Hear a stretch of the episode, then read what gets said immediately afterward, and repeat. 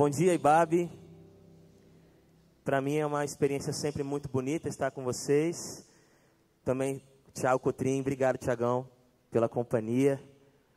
Caminho com o Tiago há muito tempo e agora nós fazemos parte da mesma comunidade, que bom. Não vão brigar comigo, não precisa não, valeu, mano. Ele pergunta, posso tocar? Sempre tem alguém que briga comigo quando eu prego com alguém tocando. Atos capítulo 1.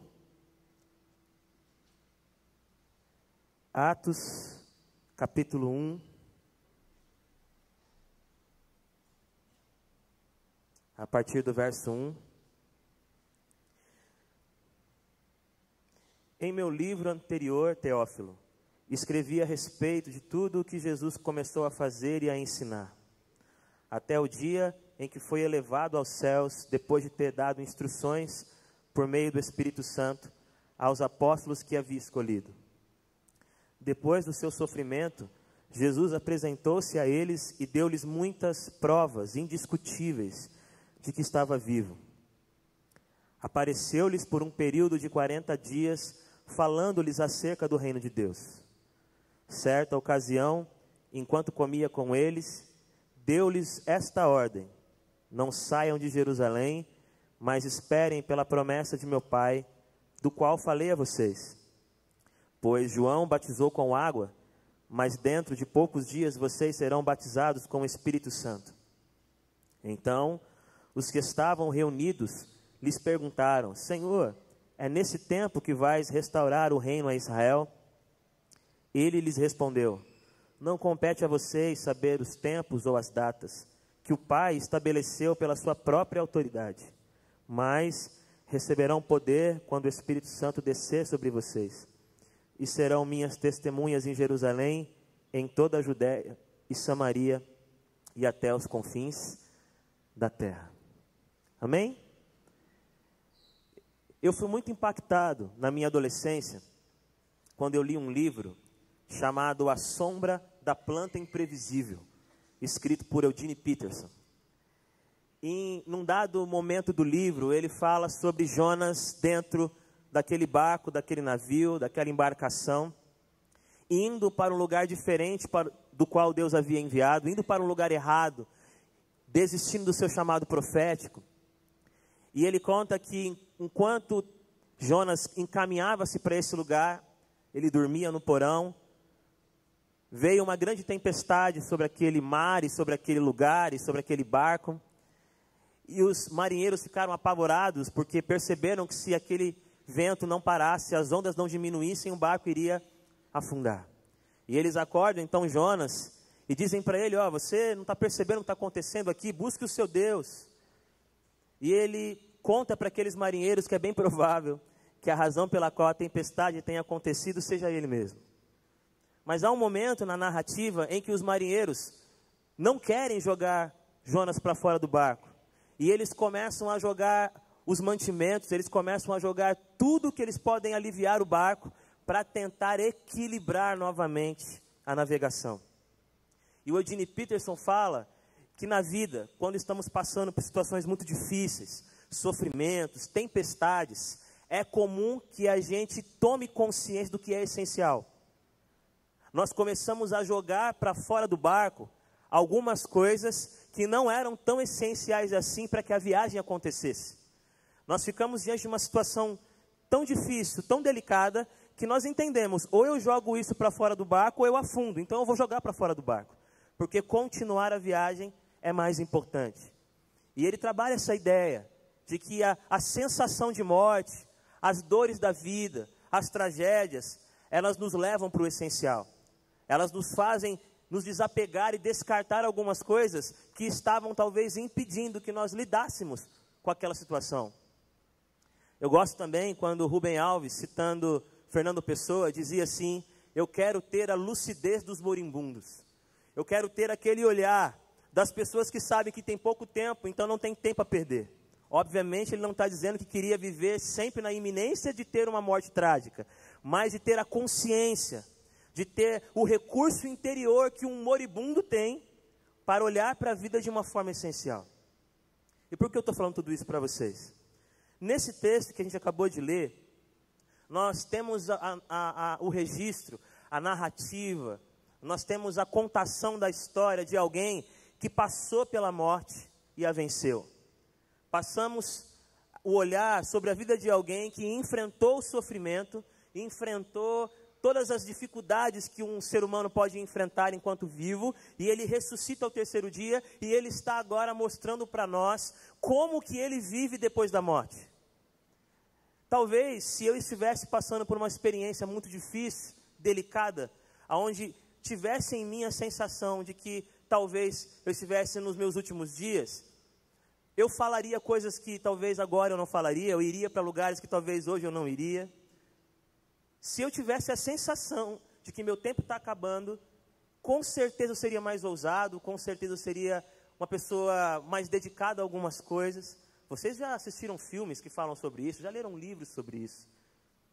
Então Jesus, ele passa por essa experiência da morte, do sofrimento, ele se levanta e agora ele está vivendo uma vida após a morte. É como se ele tivesse uma segunda chance. Obviamente, a ressurreição de Jesus é diferente da de Lázaro, é diferente da, da de Dorcas, porque Jesus não apenas ressuscita, mas ele agora é uma vida que não pode mais ser tragada pela morte. É uma vida sem nenhum vestígio de morte. É uma vida totalmente transformada, imortal, eterna. Mas eu queria, através de algumas experiências que eu vejo nesse texto, pensar sobre a nossa caminhada. Se Jesus tem uma segunda chance, se Jesus se levanta dos mortos, se Jesus atravessa a experiência que impuseram sobre ele, se Jesus consegue tirar as amarras da morte, o que ele vai fazer agora? O que ele vai falar? Para onde ele vai? Com quem ele vai se encontrar? Quando Jesus ressuscita, quando Jesus atravessa a parede da morte, quando Jesus transpõe os abismos, ele vai encontrar as mesmas pessoas que ele encontrava enquanto estava vivo ele vai encontrar as mesmas pessoas com quem ele conversava antes da cruz.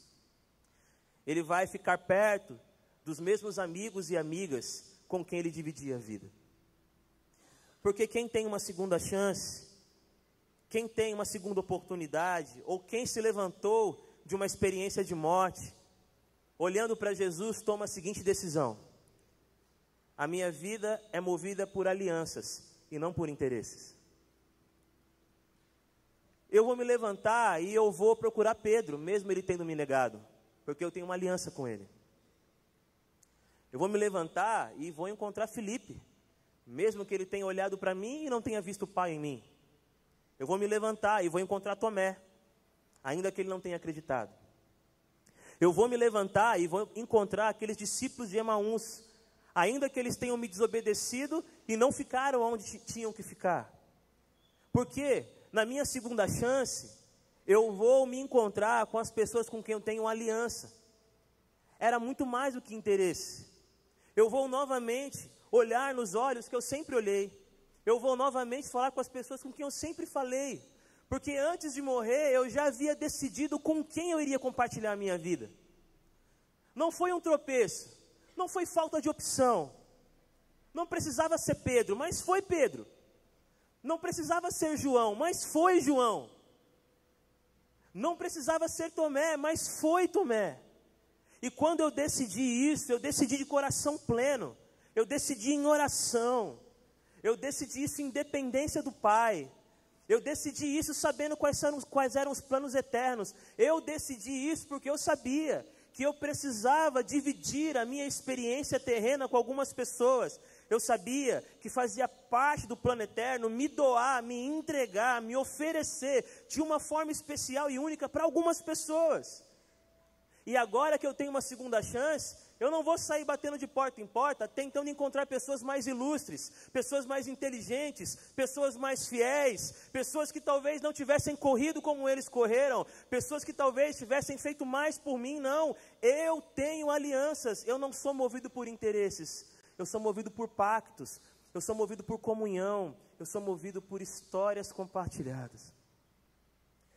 A igreja é um lugar, ou uma experiência, ou um ambiente que nós precisamos nos mover por alianças e não por interesses.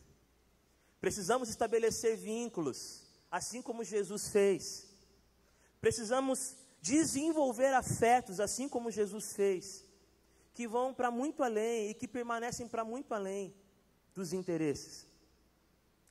Talvez se nós tivéssemos uma segunda chance, nós gastaríamos o nosso tempo batendo na porta de Pilatos e dizendo: Está vendo? Você lavou as mãos? Estou vivo.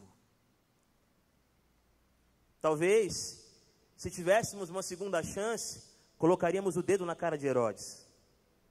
Talvez, se tivéssemos uma segunda chance, gastaríamos mais tempo tentando provar que estamos vivos para aqueles que nunca se importaram com a nossa vida.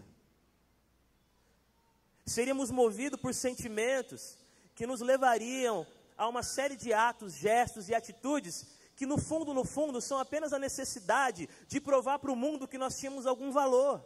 Jesus não fez isso. Na sua segunda chance, e eu espero que você entenda poeticamente aí, tá, essa expressão segunda chance. Na sua segunda chance, ele não faz um espetáculo para deixar as pessoas sem ar. Ele não faz nenhum movimento para impactar os distraídos.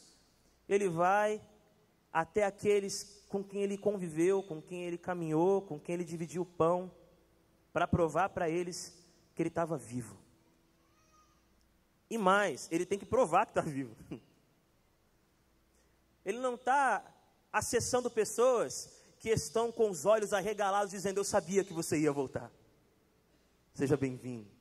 Pelo contrário, ele tem que provar. A aliança dele é tão importante, é tão verdadeira, é tão única, que ainda que ele encontre pessoas incrédulas, ainda que ele encontre pessoas tão exaustas com a sua própria falta de fé, ele não desiste delas. Ele continua dizendo: Eu estou vivo, eu estou vivo. E ele atravessa a porta, e ele faz o caminho até Emaús, e ele faz o que for necessário para que essas pessoas que ele escolheu, que essas pessoas com quem ele dividiu a vida, entendam que ele não vai desistir de nenhuma delas. Hoje, talvez nessa manhã, mais uma vez, Jesus está dizendo para você: Eu estou vivo. Você e ele têm uma história longa, mas de tempo em tempo, ou de tempos em tempos, a gente se cansa e ele precisa vir até nós e dizer: Ei, eu estou vivo. Eu não desisti de você. Eu não vou parar de te acessar, eu não vou parar de procurar você, eu não vou parar de me revelar a você.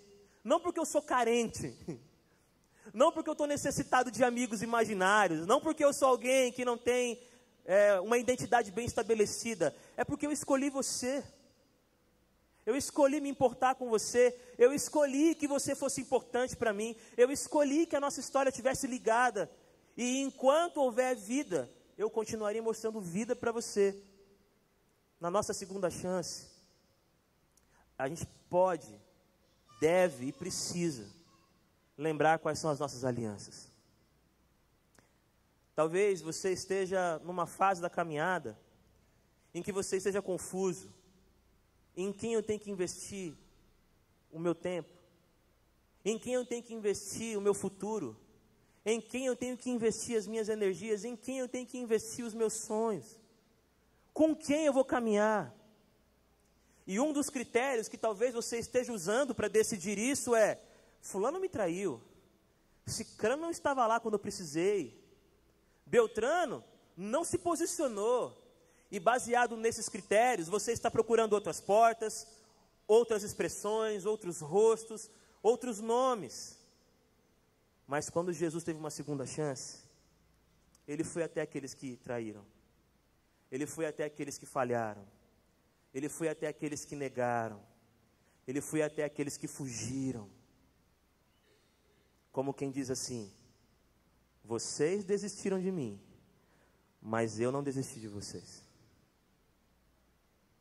Vocês talvez não honraram a aliança, mas eu vou honrar. Talvez ser igreja é impressionar um mundo acostumado a descartar quem falha com a gente. Impressionar o mundo dizendo: Eu não vou descartar quem falhou comigo. Eu não vou virar as costas para quem virou as costas. Eu vou pagar o mal com o bem, porque eu sei com quem eu fiz as minhas alianças. Se alguém sair dessa mesa, não serei eu que vou mandar embora, porque eu sei com quem eu fiz as minhas alianças. É óbvio que eu não estou sugerindo que você permaneça perto de alguém que te faz mal, de alguém que te faz sofrer, de alguém que te agride. Pelo amor de Deus. Estou falando de outra coisa. Eu estou falando daquelas pessoas que te olharam de longe, como Pedro olhou para Jesus, que negaram você, como Pedro negou Jesus, e que fugiram na hora em que deveriam se aproximar. Mas que no fundo, no fundo você sabe que são pessoas tão falhas quanto você. Pessoas que têm os seus problemas e as suas questões e que não fizeram isso simplesmente porque não te amam. Tanto é que Jesus pergunta para Pedro: Pedro, eu não quero te perguntar por que você fugiu, eu não quero te perguntar quão rápido você correu, eu não quero te perguntar se você duvidou que eu te defenderia. A minha pergunta para você é: você me ama? Porque se você me ama, vamos resolver. Se você me ama, a nossa aliança permanece. Se você me ama, vamos contar uma história para esse mundo de restauração, de perdão, de reconciliação, de renovação, de amor. A segunda chance não é uma oportunidade para humilhar as pessoas que não acreditaram na gente. A segunda chance é a oportunidade de viver o que a gente sempre acreditou acreditamos que o amor é maior, que o perdão vence, que a vida vence, e vale a pena colocar isso em prática. Jesus não apenas vai até os discípulos, Jesus não apenas mostra que está vivo, Jesus não apenas olha nos olhos aqueles que talvez fugiram, Jesus se senta à mesa com eles, se reclina à mesa com eles, come com eles e fica 40 dias falando sobre o reino de Deus. Alguns defendem que 40 dias aqui não significa literalmente 40 dias, é apenas uma referência ao número 40, que é muito importante, muito reincidente na história de Israel. Mas independente de ser literal ou não, ele ficou muito tempo com eles. A segunda chance não é uma oportunidade de procurar lugares e aventuras que façam o meu sangue ferver. A segunda chance não é fazer uma lista de experiências mirabolantes que vão fazer meu coração bater de novo. A segunda chance não é colocar tudo de lado para que agora eu me jogue numa série de experiências, circunstâncias e situações que façam a vida valer a pena. Na segunda chance, eu me lembro que não há nada mais importante do que a mesa. A vida não é onde eu estou, mas com quem eu estou e o que nós fazemos juntos. Jesus vai para a mesa. E é na mesa que ele experimenta novamente com eles um ambiente do afeto, do amor, da vida, da pulsação, da criatividade. Viver a igreja é ter uma mesa aonde se fala de Jesus e aonde Jesus fala com a gente. Se você vive uma experiência de comunidade, de igreja, de fé, de um olhar no ressuscitado, você precisa ter uma mesa onde vocês falam abertamente, apaixonadamente, anim, animadamente, está certo? Animadamente? Sobre Jesus. Arrasei nos advérbios, né, gente? Uma mesa aonde o assunto não é outro, a não ser Jesus de Nazaré. Aonde você sente que o seu coração arde, assim como os discípulos no caminho de Emaús aonde você sente que o seu coração bate diferente, porque não é uma conversa teológica apenas, por mais que essas conversas sejam importantes, não é um roteiro sobre aonde a igreja deve ir, não é um programa, não é uma proposta eclesiológica, é uma conversa cheia de vida, aonde Jesus é o centro, aonde Jesus é a razão, aonde Jesus é a motivação. Essa mesa nos encanta, essa mesa nos inspira, essa mesa nos leva de volta para os sentimentos mais importantes ou mais importantes. Essa mesa nos resgata da frieza de avaliar as coisas apenas pelo que vemos, pelo que ouvimos, pelo que sentimos. Essa mesa nos dá discernimento, essa mesa nos dá esperança. Essa mesa existe e foi para essa mesa que Jesus foi na sua segunda chance. Ah, eu tenho uma segunda chance. Eu vou para a mesa.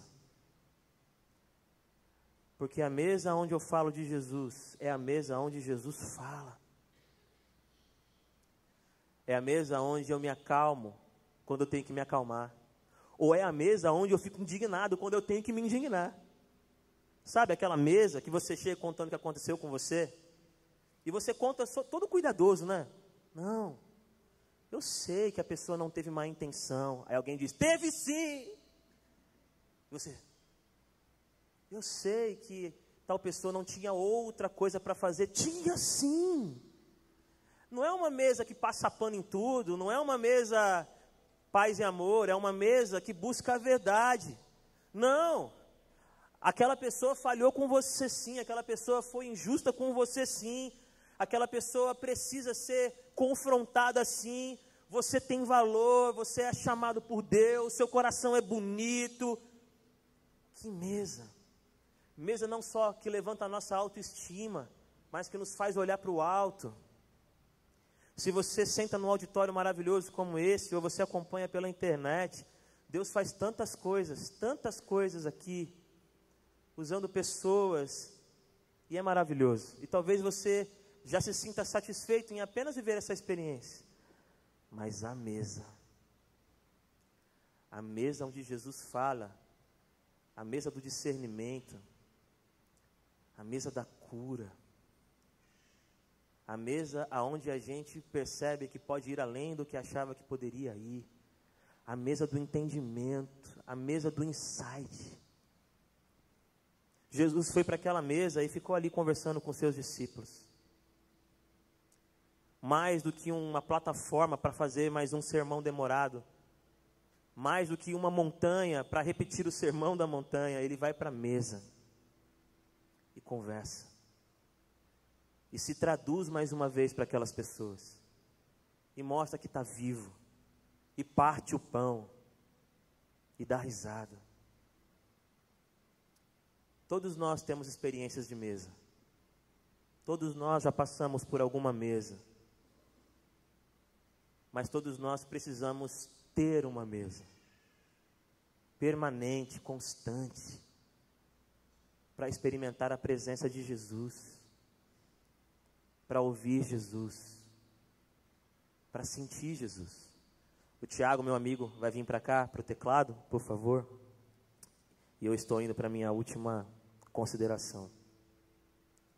Enquanto eles estão na mesa, falando sobre o reino de Deus, falando sobre a soberania de um Deus que quer afetar toda a realidade, a criação, aqueles que sofrem, construir um mundo justo, eles estão falando não apenas de atos isolados, eles estão falando de que maneira a vida pode correr a partir deles, como um ribeiro de justiça. Eles estão conversando sobre como o Império Romano, sobre como aqueles que se venderam nas suas religiões, como aqueles que se sensibilizaram podem ser impactados por aquilo que eles estão conversando naquele lugar, de que maneira a relação deles pode iluminar, salgar. Eles estão conversando sobre a existência porque quanto mais próximo de Jesus eu estou, mais próximo eu fico de tudo que Jesus está. Quanto mais próximo do coração de Jesus eu chego, mais eu escuto que o coração dele pulsa e os nomes que ele sussurra. E eles estão nessa mesa. Mas num de determinado momento eles fazem uma pergunta para Jesus: Senhor, tudo bem, obrigado. Você levantou dos mortos, você atravessou portas, você suportou a nossa incredulidade, você aguentou o nosso coração apático, você ficou do lado de fora esperando a gente abrir, e depois entrou quando nós não conseguimos mais abrir. Obrigado, obrigado por provar que está vivo, obrigado por provar que nós temos valor, obrigado por nos ensinar que a morte não venceu a eternidade. Obrigado, Senhor, aleluia. Senhor, obrigado pela mesa. Obrigado por essas palavras cheias de luz. Obrigado por nos acender tantas esperanças. Obrigado por essa mesa. Obrigado por nos ajudar a discernir que os decretos imperiais, que a força dos soldados, que aqueles que detêm o poder não conduzem o rumo da história. Obrigado, Senhor. Obrigado por nos fazer entender que nós temos sim uma função, uma missão, que não está tudo dado, não está tudo determinado, há um caminho aberto para ser percorrido. Obrigado, Senhor. Mas eu tenho uma pergunta: quando isso vai acontecer? Quando, Senhor? Quando vai parar de doer? Quando eles vão parar de rir da gente? Quando não teremos mais que pagar impostos injustos? Quando, Senhor? Quando não profanarão mais o templo? Quando? Quando nós não teremos mais que andar a segunda milha porque um soldado romano exigiu? Quando eles deixarão de acertar a nossa face? Quando? Quando seremos olhados como dignos? Quando assumiremos uma posição daqueles que são chamados filhos de Deus? Quando? E aí a resposta de Jesus é maravilhosa. Ele diz assim: Ei, não cabe a vocês saber os tempos e as datas. Os tempos e as datas que o Pai determinou de acordo com a sua autoridade. Mas permaneçam em Jerusalém, porque a promessa será derramada sobre vocês vocês receberão poder do alto e serão minhas testemunhas. E vocês não ficarão apenas aqui, mas passarão por Jerusalém, passarão pela Judéia, passarão pela Samaria e irão até os confins da terra. Sabe como Jesus responde a pergunta quando? Ele responde: Você me pergunta quando um novo tempo vai chegar? Você busca um novo tempo. Mas a minha resposta para você é: eu quero criar um novo tempo através de você. Eu quero criar uma nova sociedade através de você. Eu quero criar um novo jeito de se relacionar através de você. Sim, haverá um tempo de paz através de você, pacificador. Sim, haverá um tempo de misericórdia através de você, misericordioso. Haverá um novo tempo de humildade através de você, manso e humilde. Haverá um tempo de verdade através de você que vai testemunhar tudo o que você viu e ouviu. Há um novo tempo e esse novo tempo começa com você. Eu te amo tanto. Eu te amo tanto que enquanto você vai se envolvendo com o meu amor, você percebe que o meu amor é muito grande para parar em você. É muito amor para se esgotar apenas em você. É muito amor para acabar apenas com a sua família. É muito amor para se esgotar apenas com seus parentes. Não, é tanto amor, é tanta graça que você não vai conseguir ficar parado em Jerusalém. Você vai andar mais. E quando chegar em Judéia, você vai andar mais. E quando chegar em Samaria, você vai andar mais. E você vai até os confins da terra, porque você vai entender que é até lá que o meu amor vai. Minha palavra para você nessa manhã nós temos uma segunda chance. Não gaste essa segunda chance tentando provar alguma coisa para alguém. Não gaste essa segunda chance andando por ressentimentos. Não gaste essa segunda chance ignorando pessoas com quem você tem uma aliança. Bata naquela porta que você não quer bater. Chame aquela pessoa que você não quer chamar.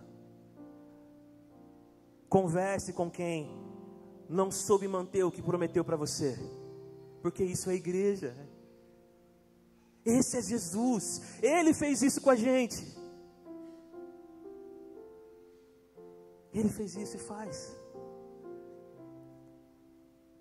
Tenha uma mesa. Tenha uma mesa onde vocês falam de Jesus. Porque é nessa mesa que Jesus fala com a gente ele usa outras coisas, outras circunstâncias. Quem sou para limitar Jesus? Misericórdia. Mas uma mesa de discernimento, uma mesa de verdade, com a televisão desligada, com o celular longe, com o coração e a Bíblia aberta, meu Deus, que poder, que mesa. Qual é a sua mesa? Quando, Tiago? Quando, Jesus? Agora. com um poder que vem do alto, que reveste você e te faz criar, para a glória de Deus, um novo tempo.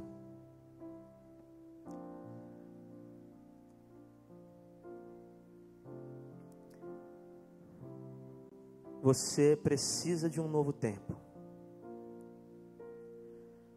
Mas esse novo tempo precisa de você para acontecer. E nessa manhã, com o coração aberto, eu quero convidar você a fazer uma oração comigo. Porque eu sei que há pessoas como eu que anseiam esse novo tempo. E esse quando pode começar hoje em você. Porque o Espírito não foi derramado sobre a política, o Espírito não foi derramado sobre os reinados, o Espírito não foi derramado sobre os lugares de poder, o Espírito foi derramado sobre toda a carne. É em nós que esse novo tempo começa. E eu queria te convidar a orar comigo. Se tem alguém nessa manhã que recebeu essa palavra de, de segunda chance e precisa viver a experiência de um novo tempo, aí no seu lugar, se você quiser, eu queria muito orar com você. Queria que você ficasse em pé no seu lugar, se essa palavra tem a ver com o que você está vivendo, com o que você está pensando. Fique em pé no seu lugar, nós vamos orar juntos. Orar para que uma mesa seja posta ou seja recuperada. Orar para que você bata nessa porta de novo. Orar para que você diga: Ei, eu estou vivo sim. Você não estava tão vivo quando eu precisei, mas eu ainda estou vivo. A sua ausência não será minha ausência. A sua falha não será minha falha. Eu quero revelar o caráter de Jesus na nossa relação. Temos uma aliança. Eu estou vivo ainda na sua vida. Assim como Cristo está na minha. Quero orar por você que entende que precisa viver um novo tempo. Mas esse novo tempo começa com você. Vamos orar. Pai, obrigado por essa manhã. Obrigado por essa palavra, obrigado por esse texto, obrigado pela segunda chance. Obrigado pela igreja de Jesus, que vai continuar impactando esse mundo, batendo na porta que ninguém mais bateria, conversando com as pessoas que ninguém mais conversaria, retomando relações que outros descartariam, renovando o coração e a experiência de esperança e de fé. Obrigado, Pai, por ter dado segundas chances para Pedro, para João, para Tomé, porque nós nos vemos neles. Obrigado pelas nossas segundas chances. Obrigado por mais essa manhã dizer: Eu não desisto de vocês. Senhor, se há pessoas aqui confabulando, elaborando, planejando o jeito que vão abordar, a maneira que vão falar com uma pessoa, com alguém, que teu Espírito Santo dê discernimento agora, conduza o coração, dê sabedoria, Senhor, não só coragem. Pai, obrigado pelas mesas, as mesas por onde nós passamos para que o coração mantenha-se no reino de Deus. Mesas que nos lembram que é o Senhor que controla o nosso coração, é dele que nós dependemos. Essas mesas que nos lembram que tudo que devemos fazer é para a glória de Deus. Essa mesa que nos lembram que toda ferida pode ser o começo de um testemunho de cura. Essa mesa que nos lembra que o Senhor é bom e sabe amar. Que saiamos daqui procurando essas mesas se não tivermos. E Jesus, temos muitas perguntas. Quando? Comece a responder essa pergunta através de nós.